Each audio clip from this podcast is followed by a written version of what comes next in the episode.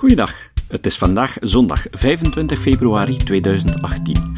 Ik ben Jozef van Giel en dit is de 343ste aflevering van deze podcast. Vandaag starten we met een overzicht van de nuttige theorieën voor de HR-wereld die wel empirisch getoetst zijn. De hoeveelheid materiaal die er bestaat is ondertussen vrij uitgebreid en het is onmogelijk om alles te bespreken.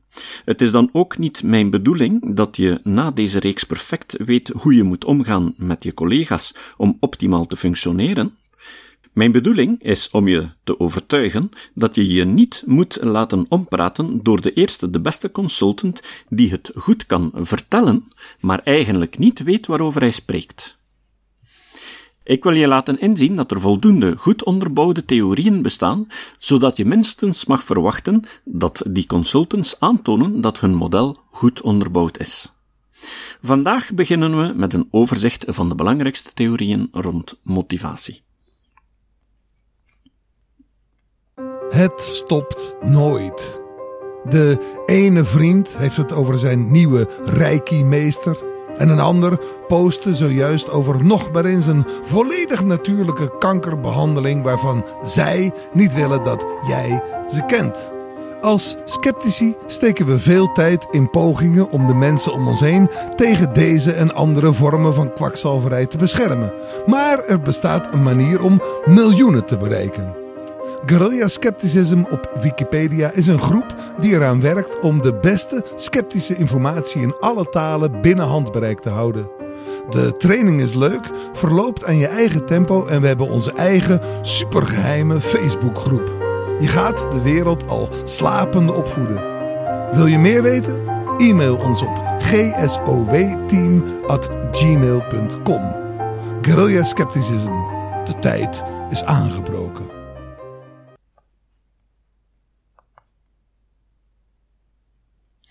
Een theorie uit de cognitieve wetenschappen die een goed beeld geeft van hoe motivatie werkt, is de zelfdeterminatietheorie, ZDT.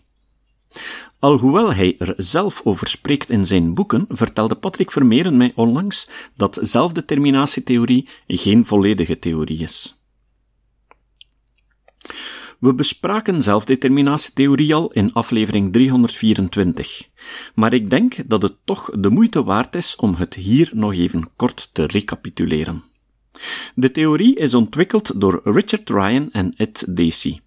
Ook de Belgische onderzoeker Maarten van Steenkiste van de Universiteit van Gent leverde een belangrijke bijdrage aan de verfijning van deze theorie. Deze theorie is consistent met de evolutionaire psychologie, de mens als sociaal dier, en is door empirisch onderzoek bevestigd. Zelfdeterminatie identificeert drie aangeboren behoeften: verbondenheid, competentie en autonomie. Deze kan je terugbrengen naar de evolutie van de mens als sociaal wezen, waarbij elk individu ernaar streeft om zich verbonden te voelen met de rest van zijn stam. Uitgesloten worden van de stam betekent voor de primitieve mens immers een vrij zekere dood waarbij elk individu er naar streeft om zich competent te kunnen opstellen en zo respect af te dwingen bij zijn stamgenoten om een nuttige bijdrage te kunnen leveren aan de groep. En tenslotte, om autonomie te ervaren, omdat een te grote afhankelijkheid van de rest van de stam je kwetsbaar maakt. Als deze drie basisbehoeften, autonomie, competentie en verbondenheid, op een evenwichtige manier voldaan zijn, is de persoon optimaal gedreven. Uit dit model volgt dat men twee groepen van motivatoren kan onderscheiden: intrinsieke en extrinsieke. Intrinsieke motivatoren zijn motivatoren die deze psychologische basisbehoeften versterken. Ze komen van binnenuit: sociale contacten, gedrevenheid, groei, leren. En ook iets doen dat eigenlijk niet zo leuk is, maar een belangrijke bijdrage levert aan het gemeenschappelijke doel. Met andere woorden, het gevoel dat je iets belangrijks aan het doen bent. Op een lezing toonde Koen de Wettink, professor organisatiepsychologie bij Vlerik, een foto uit het begin van de 20e eeuw van arbeiders die voor hun steenbakkerij staan te poseren achter een tafel met bakstenen. Hij wijst naar die arbeider helemaal links op de foto en zegt: Als je aan deze arbeider vraagt wat voor werk hij doet, dan antwoordt hij: Ik bak stenen. Dan wijst hij naar de arbeider die wat meer in het midden van het beeld staat, met zijn borst vooruit, en zegt: Als je aan deze arbeider vraagt wat voor werk hij doet, dan antwoordt hij: Ik help kathedralen bouwen. Wie van deze twee personen is het meest gemotiveerd, denk je? Ken je dat ook? Die situatie waarbij je zo hard opgaat in hetgeen waarmee je bezig bent, dat je de tijd en alles uit het oog verliest. Plots krijg je om de een of de andere reden het uur in het oog en je bent verrast dat het al zo laat is. Die toestand van optimale gedrevenheid wordt state of flow genoemd. Extrinsieke motivatoren zijn die dingen waar de meeste managers mee vertrouwd zijn. Controleren, bonussen, belonen en straffen. De vele onderzoeken tonen aan dat deze op korte termijn inderdaad kunnen werken, het zijn motivatoren, als de opdracht een simpele afstompende taak is, maar meestal hebben ze een ongewenst effect. Van autoritaire opdrachten, extrinsieke motivatie, wordt minder dan 40% uitgevoerd, terwijl opdrachten waarbij de uitvoerder betrokken wordt, intrinsieke motivatie, veel beter scoren. Erger nog is dat onderzoek aangeeft dat extrinsieke motivatoren het effect van intrinsieke motivatoren teniet doet, en dit dikwijls op lange termijn. Het klassieke voorbeeld is als je een kind dat spontaan op de piano begint te spelen hiervoor begint te belonen, met geld of snoepjes, het daarna minder piano zal spelen. Het kind zal denken: Om piano te spelen moet je beloond worden, dus kan dat toch niet leuk zijn? Maar er bestaat veel onderzoek dat dit effect beter aantoont dan het anekdotisch beeld van het kind dat piano speelt. Ed Dacey deed bijvoorbeeld een experiment met een hobbyclub van puzzelaars van 3D-puzzels.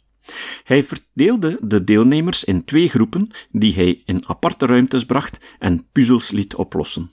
Zoals gebruikelijk in psychologische testen werd aan de deelnemers uitgelegd dat de test bedoeld was om iets helemaal anders te onderzoeken dan waar het onderzoek echt voor bedoeld werd.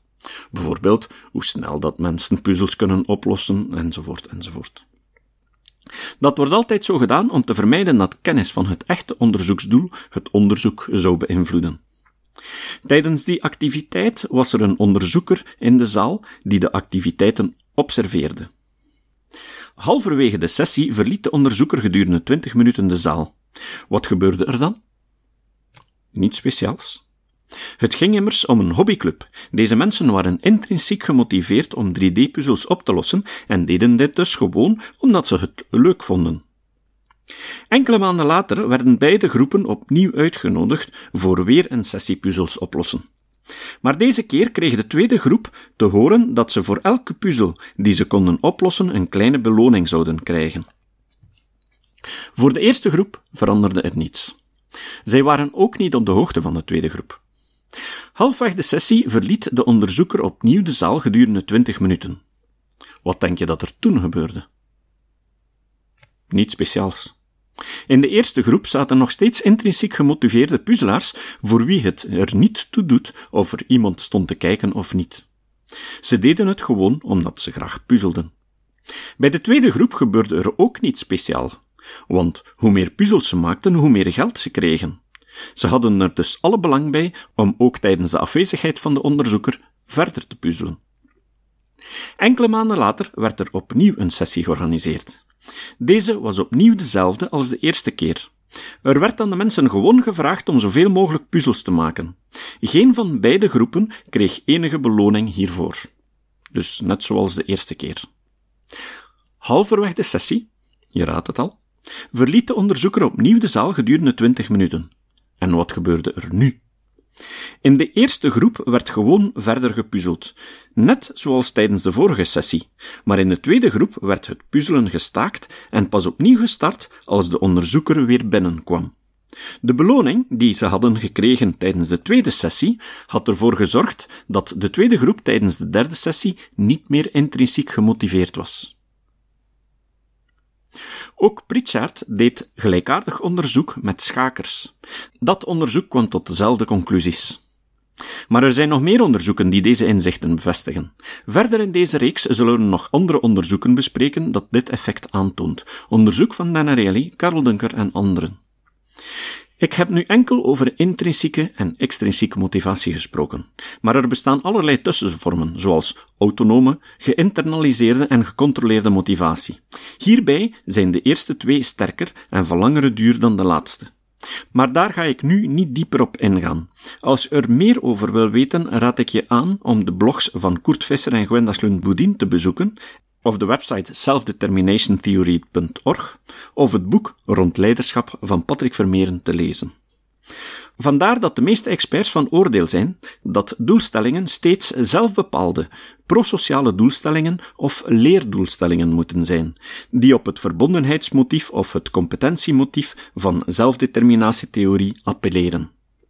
Door de persoon zelf de objectieven te laten meebepalen, appelleer je op hun autonomiemotief. Ter vervollediging is het belangrijk om te melden dat er veel subtheorieën zijn die specifieke zaken benaderen vanuit de algemene principes van ZDT. Enkele jaren geleden woonde ik een lezing bij van Frank van Massenhoven, de directeur van de Belgische Federaal Overheidsdienst voor Sociale Zaken. Van Massenhoven is erg bekend geworden in België omdat hij een muffe overheidsdienst veranderde in een organisatie waar iedereen in de rij staat om er te mogen werken, terwijl tegelijkertijd de productiviteit en klantgerechtheid ervan steeg. Alhoewel hij nooit het woord zelfdeterminatietheorie tijdens zijn verhaal had uitgesproken, was het voor mij al snel duidelijk dat het beleid dat hij in zijn dienst doorvoerde gebaseerd is op ZDT. Zijn verhaal ging hierover. Ik sprak hem na de presentatie erover aan en hij bevestigde het. Hij bleek zijn inspiratie bij Patrick Vermeeren te hebben gehaald. Op zijn website Progressiegericht werken toont Kurt Visser een tabel die vertelt wat belemmerend en wat stimulerend werkt op basis van de zelfdeterminatietheorie. Hier komt een lijstje van zaken die volgens hem belemmerend werken. Ik ben ervan overtuigd dat als je ooit leiding gaf, je zeker, en misschien wel met de beste bedoelingen, er minstens één van hebt gebruikt. Dus de volgende zaken werken belemmerend en zou je dus best niet meer doen. 1. Autoritair taalgebruik, gebruik van dreigementen, schuldgevoel opwekken. 2. Miskennen van het gevoel, de mening van de medewerker. 3. Opleggen van doelen. 4. Gebruik van straffen. 5. Gebruik van beloning als motivatiemiddel. 6. Nadruk op deadlines. 7. Nadruk op controle. 8. Aanwakkeren van interne concurrentie, onder andere door individuele targets en individuele prestatieverloning. 9. Geïsoleerd werken, belemmeren van mogelijkheden tot sociaal contact. En 10. Confronteren, geven van kritiek. Als ik dit lijstje opsom, krijg ik dikwijls de reactie dat je dus niets meer mag doen, dat je je medewerkers maar gewoon moet laten begaan. Het zou nogal een chaos zijn als we dat deden. Dus, als we dat allemaal niet mogen doen, wat kunnen we dan wel doen? Hier komt het lijstje van zaken die net stimulerend werken om tot resultaten te komen. 1. Ruimte bieden voor en serieus nemen van meningen en gevoelens. 2. Medewerkers betrekken bij het formuleren van doelen en werkwijzen. 3 geven van duidelijke motivering voor verzoeken en prestatieverwachtingen. 4. Keuzevrijheid geven in de uitvoering van taken. 5. Vergroten van beslissingsbevoegdheden en regelmogelijkheden. 6. Stimuleren en samenwerking en sociaal contact. 7 positieve feedback geven op progressie binnen een geboekte taak. En 8. Managers training bieden in autonomie ondersteunend leiding geven. De hamvraag die elke leidinggevende zich stelt is: Kunnen we anderen motiveren om bepaald gedrag te gaan vertonen? Ed Dacey zegt daarover dat dit niet de juiste vraag is. Hij stelt dat het beter is om jezelf de vraag te stellen: welke condities kan ik creëren zodat mensen zichzelf kunnen motiveren? Dit is Dacey's lijstje van condities die de motivatie van mensen om gedrag te gaan vertonen kunnen versterken. Erkennen. Als mensen merken dat hun inspanningen en hun werkresultaten worden gezien en gewaardeerd, dan stimuleert dit hun motivatie om ermee verder te gaan. Eigenaarschap. Als mensen invloed kunnen uitoefenen en betrokken zijn bij een compleet taakproces, zodat ze het eindresultaat zien en eraan hebben bijgedragen, voelen ze zich meer betrokken om goed werk te doen dan wanneer ze alleen verantwoordelijk zijn voor één enkele stap in het taakproces. Progressie. Als mensen kleine vooruitgang boeken ten aanzien van iets dat betekenisvol voor ze is, ervaren ze een positieve innerlijke werkbeleving, wat hun creativiteit en betrokkenheid bij het werk vergroot. Interesse. Als mensen dingen doen die ze interessant vinden, zijn ze intrinsiek gemotiveerd om ermee bezig te zijn. Betekenis. Als mensen hun werk als betekenisvol ervaren, neemt de kwaliteit van hun motivatie toe. Ze willen het werk dan goed uitvoeren en hebben er meer plezier in. Duidelijke doelen. Als mensen begrijpen wat er van ze verwacht wordt, zijn ze meer gemotiveerd om dingen te doen om aan die verwachtingen tegemoet te komen. Duidelijke motivering. Als mensen een duidelijke uitleg krijgen waarom ze iets moeten doen, zijn ze meer gemotiveerd om het echt te gaan doen. Autonomieondersteuning. Als mensen ervaren dat ze hun eigen keuzes mogen maken en hun eigen gedrag mogen reguleren, vergroot dat hun motivatie. Met meer plezier presteren ze beter. Ontvangen van feedback. Als mensen ervaren dat hun leidinggevende openstaat voor feedback, zijn ze meer gemotiveerd om verbeteringssuggesties naar voren te brengen. Competentie. Als mensen merken dat ze in staat competent zijn om hun werk uit te voeren, stimuleert dit hen om het werk daadwerkelijk te gaan doen. Oplossingen.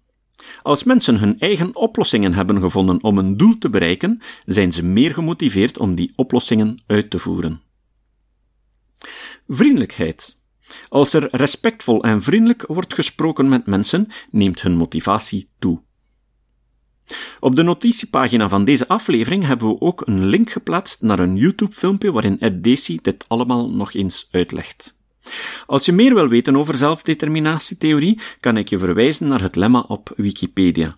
Dat is vrij goed. Vooral het Engelstalige is tamelijk uitgebreid. Zo, dat was de eerste.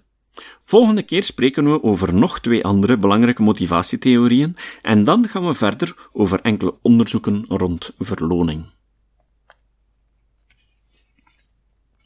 Het citaat. Het citaat van vandaag komt van Geert Machiels. Jullie hoorden Geert Machiels eerder al in deze podcast. Het citaat van vandaag komt uit zijn boek Het Brein, 100 jaar na Freud. Machiels zei: De laatste twee decennia zijn we meer te weten gekomen over de werking van de hersenen dan gedurende de 2000 jaar daarvoor. De verklaring is eenvoudig. Men is gaan meten. Tot de volgende keer. Deze podcast is het resultaat van het werk van veel mensen. Rick de Laat verbetert bijna al mijn teksten en maakt de meeste vertalingen. Emiel Dingemans verzorgt onze website en Facebookpagina. Ook Leon Korteweg en Stefan Sutens schrijven, vertalen of verbeteren soms artikelen. Leon onderhoudt bovendien het YouTube-kanaal van deze podcast.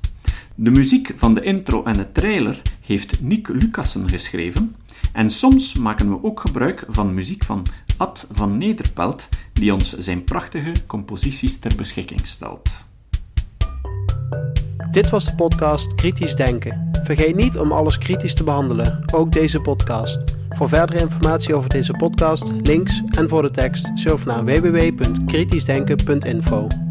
Als je deze podcast belangrijk vindt, kun je me steunen door anderen warm te maken ook eens te luisteren. Stuur een e-mail naar vrienden met een link naar de website en plaats de link in de handtekening van je e-mails. Tevens kun je op iTunes deze podcast een beoordeling geven of een recensie schrijven. Of je kan op je eigen website of blog een link naar kritisch denken plaatsen.